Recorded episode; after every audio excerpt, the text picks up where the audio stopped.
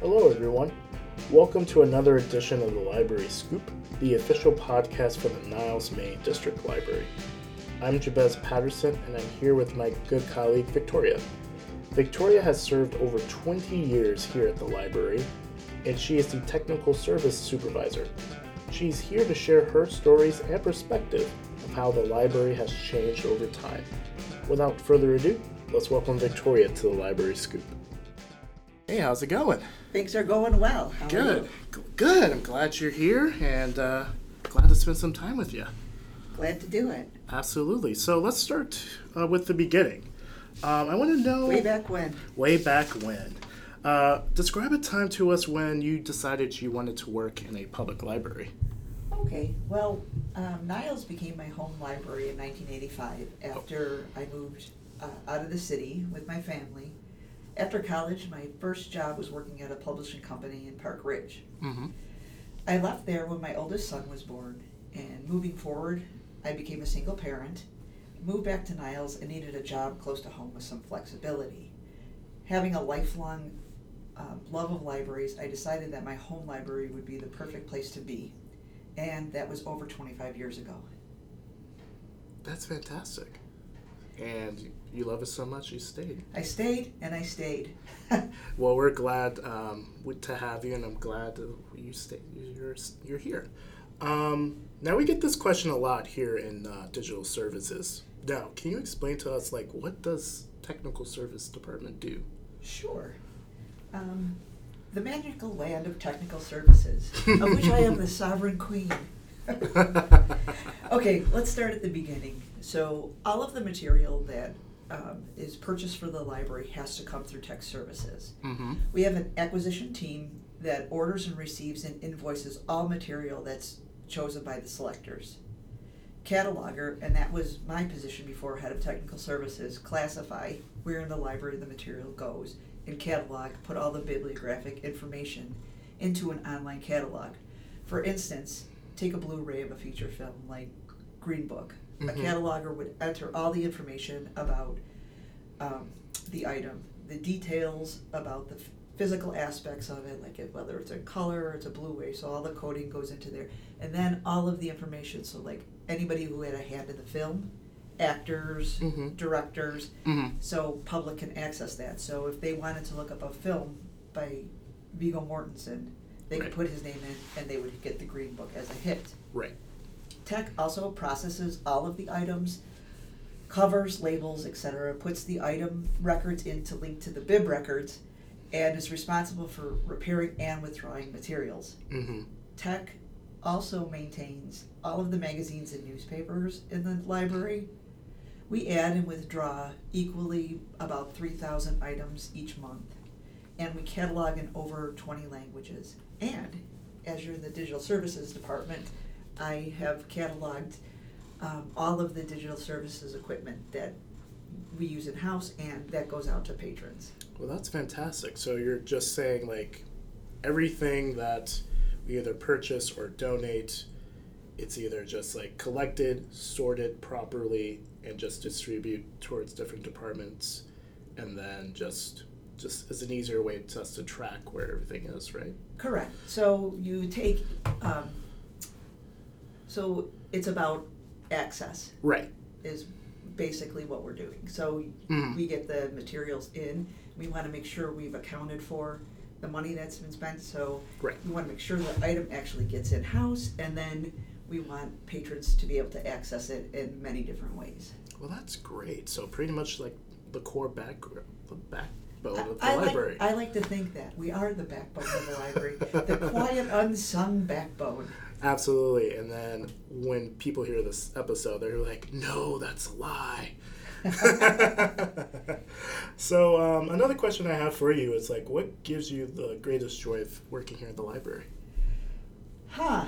Well, um, it's something like having an idea about a program, materials, or display, um, collaborating with my colleagues to bring the idea to fruition, and see how it positively positively affects patron and staff is a great thing. Mm-hmm. Like for example, walking through the Blu-ray DVD section on the second floor, and I think, wow, you know, I cataloged all of these materials. Right. And there's an inherent opportunity here too to use a variety of skill sets to be part of diverse experiences. But I think the biggest thing is a passionate belief in the work the library does and getting to be part of that and to be part of a, you know giving back to the community. Perfect role to describe Victoria, honestly. Well, thank you, thank you. um, so, as many of the listeners may or may not know, uh, Victoria is uh, the chair of the Arts and Display Committee and also a co-chair of the Fandom Fest. Uh, which usually happens within the fall. I don't, we will know the date uh, to a later notice. For uh, Fandom Fest? Yes. August, ooh, 17th, I think. All right. Let's so put, stay tuned stay for more tuned. details. Stay tuned for more details. Um, so, what's your favorite display you have ever done? And also, what's your favorite uh, pop culture icon? Okay. Well, being the head of the Art and Display Committee and the co-chair um, of Fandom Fest are pretty recent additions to my repertoire, Mm-hmm. considering I've been here a long time. The art and display has only been like three years, and Fandom Fest, this will be our second one. Our first one was in 2017. Right. Um, so before the two, these two things, going back to 2010, I chaired a month-long Beatles art show and Mhm. celebration, and I loved bringing an outside passion into my work in a meaningful way. Right. I'm also super proud of the current exhibit that's in the Franklin Gallery for the 60th anniversary because it's about our library. Another couple fra- favorites were the Niles Art Stop bench pieces and photos by Marina Samovsky and the Damen Silo photos by Dr. Cranston Knight. Those were spectacular. They were photos of uh, graffiti on the defunct Damen Silos and how he captured those images and what they mean and what they meant to different people was really exciting. As far as a pop, um, pop culture icon, uh, Lin Manuel Miranda is my favorite person on this earth, no doubt. And Silent. Is silently clapping. Silent clap. And funny you should mention pop culture on the night that I'm going to see Avengers Endgame. I'm a total Marvel nerd and I'm excited and I'm bringing tissues. And I'm also super psyched for the final season of Game of Thrones. Also, a nice silent clap. It would be louder, but Right, right, right. That's fantastic. Um, just one super quick question: um, favorite superhero from the Marvel series? Wow. Um, I think who I maybe I identify most with is Doctor Strange. Okay, I really, I can see that. I really like him and his journey.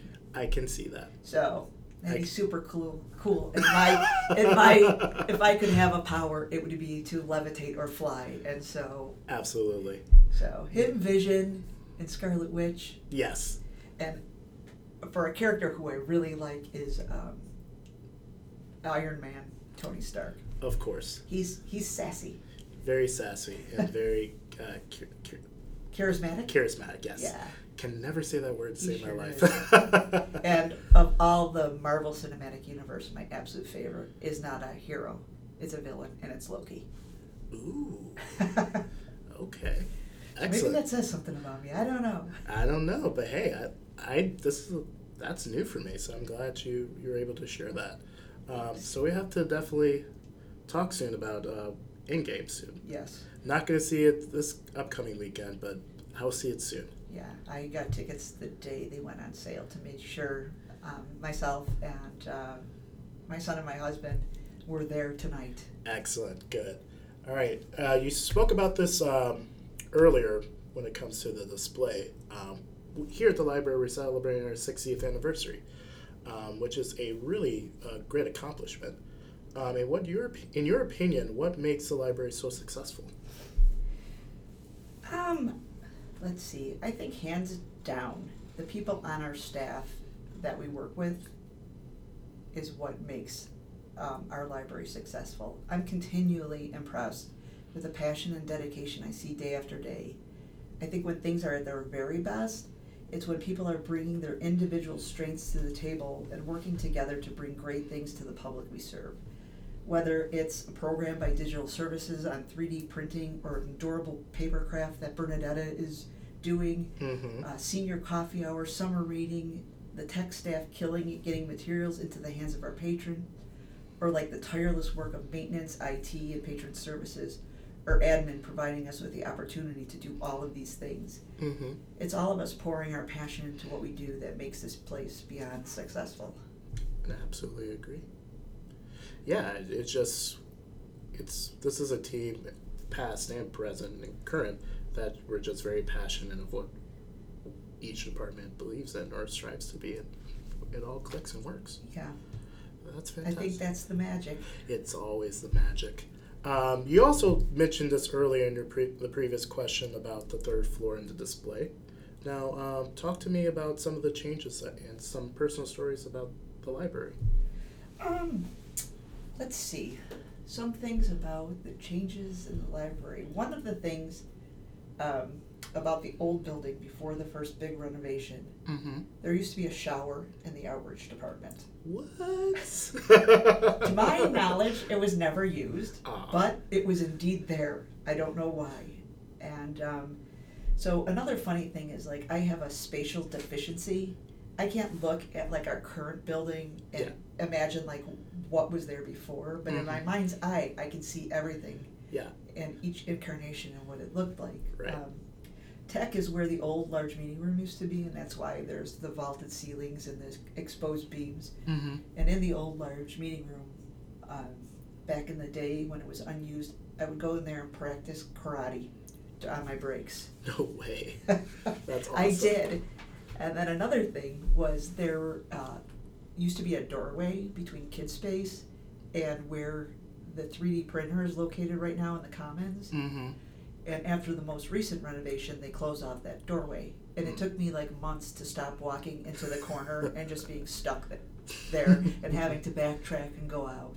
And then another interesting thing about um, the library space um, I have a staff member who works part of the time in a closet. It's a nice closet. I bet. Our disc cleaning machine um, is really loud when it's operating, and it got displaced from outreach when digital services moved in there. Mhm. So we had to find a place to put it that wouldn't be disruptive. So we had, um, there was a closet that didn't have any utilization, and so there, Squeeze it in. there it goes. Yeah, that's awesome. Now I'm thinking it's like a shower at the library.